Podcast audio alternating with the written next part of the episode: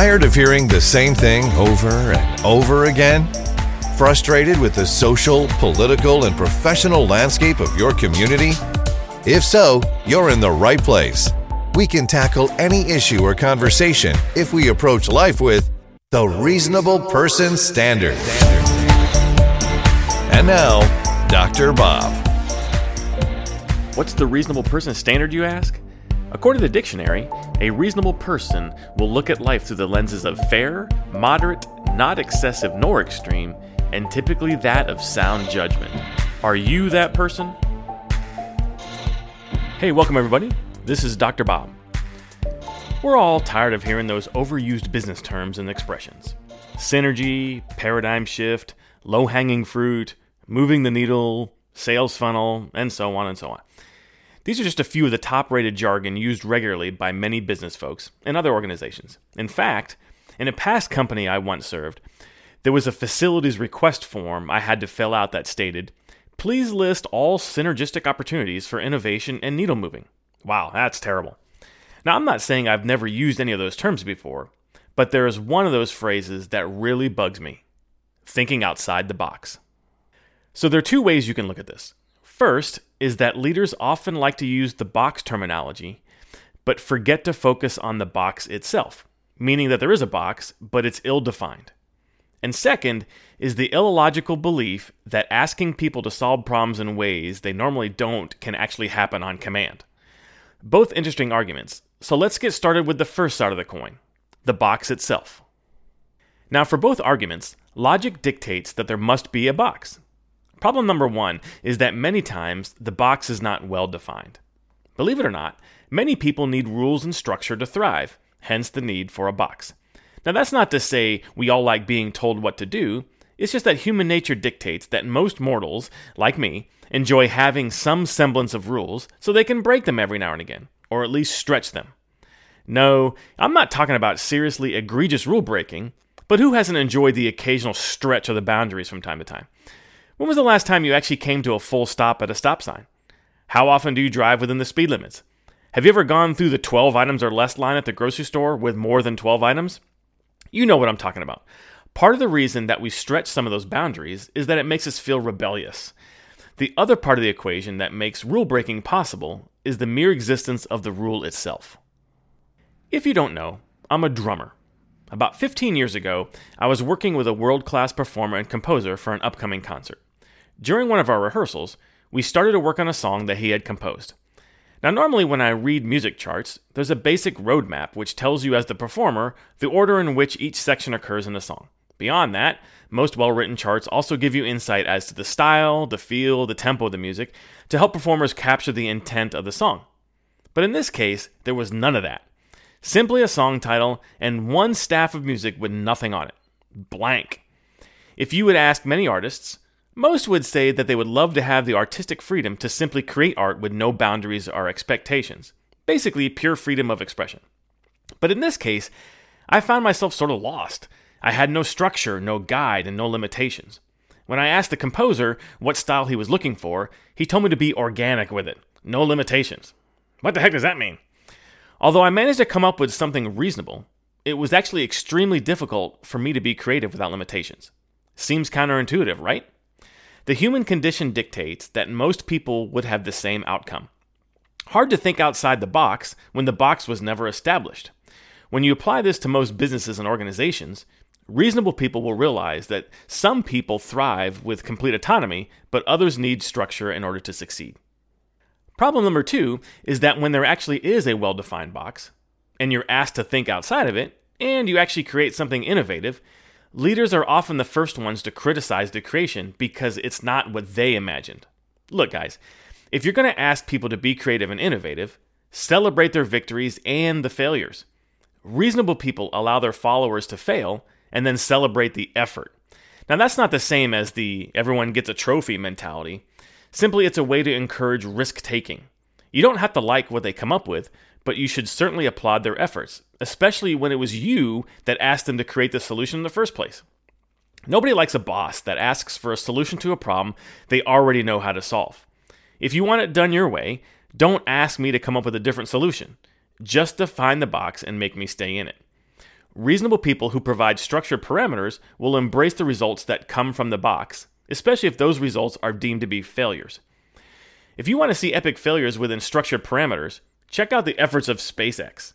Without those failures, there never would have been a Tesla Roadster put into outer space. Ha! Okay, on to the other side of the coin, believing that it's reasonable to ask people to be creative on command. As an educator, and one who has a bit of business acumen, I've led many teams through organizational change, sometimes rather successfully, and other times not so much. One common thread I've found within every organization I've been a part of is the need for innovation and creativity regularly. What's perplexing, though, is that very few organizations actually promote innovation as a routine component of their culture. Innovation is often a byproduct of creativity. Given that idea, people need the freedom and the safe space required for most creative ideas to come to light. So many times, leaders shoot down ideas because of the dreaded, that's just not the way we do it here, or even worse, hey, that's not within your lane. Either way, nothing shoots down creativity faster than lame excuses from leaders. I'm not suggesting leaders have the responsibility to accept and implement every idea that comes to them, but let's face it, we cannot expect people to be creative and innovative only when it suits the timing of the leadership. Think about what we're telling people when we say, I need you to think outside the box and come up with a solution. We may as well say, even though I never allow you to look beyond your lanes of responsibilities, I now need you to do just that. And if you can't come up with a solution right now, you are not innovative. Asking people to be innovative on demand is not logical, and beyond that, it puts a lot of pressure on people. Leaders must create and nurture an organizational culture that promotes free thinking, design thinking, and the sharing of ideas, regardless of when it happens. Innovation, especially prototypes, should be ugly and not scheduled. Leaders must embrace ugly.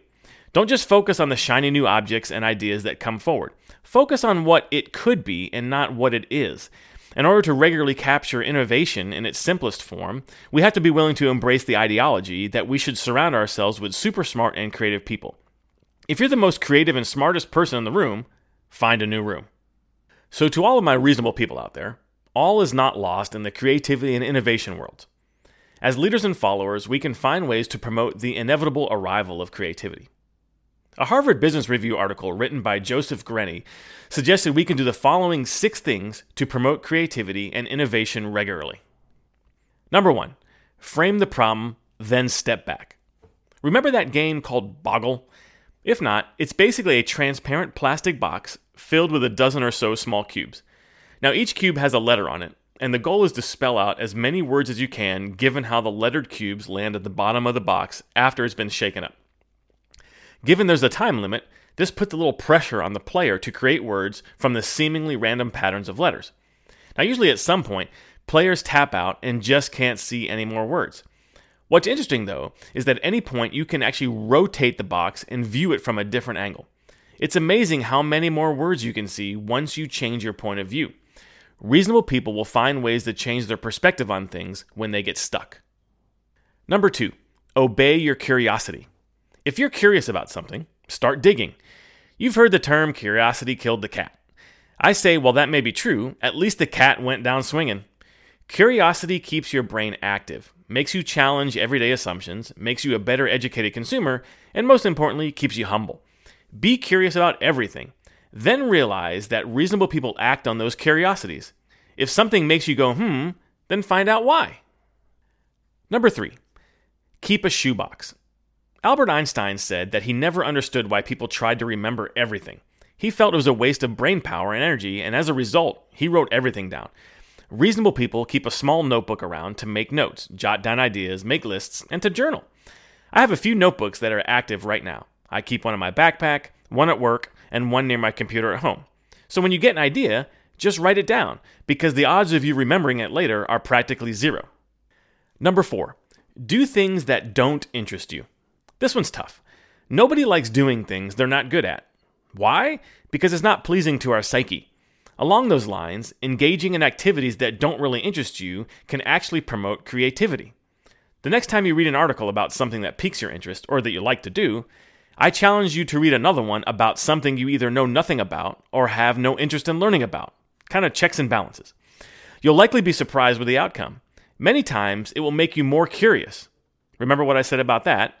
And can even challenge many of your own assumptions or biases. Number five, invite uncomfortable conversations. Speaking of challenging your assumptions or biases, when was the last time you sought out to engage in conversations that you know would make you uncomfortable? I'm not talking about protests and riots here. I'm talking about having meaningful, relevant, respectful, and timely conversations about things that are often taboo. We all like to surround ourselves with like minded people, but reasonable people look for ways to challenge their own thinking. As long as those conversations are built upon trust, dignity, and respect, you'll be amazed at how much more curious, creative, and innovative you can become as a result. Recently, my wife started inviting small groups of friends and family over for these types of conversations. She purposely invited people whose views differed from one another and mine and hers. After dinner, she would serve as kind of a moderator and had different questions she would pose to the group. In all honesty, there were some heated moments in those discussions, but at the end of the day, we all hugged it out at the end of the night and we all went home. Still friends, dignity and respect is the key.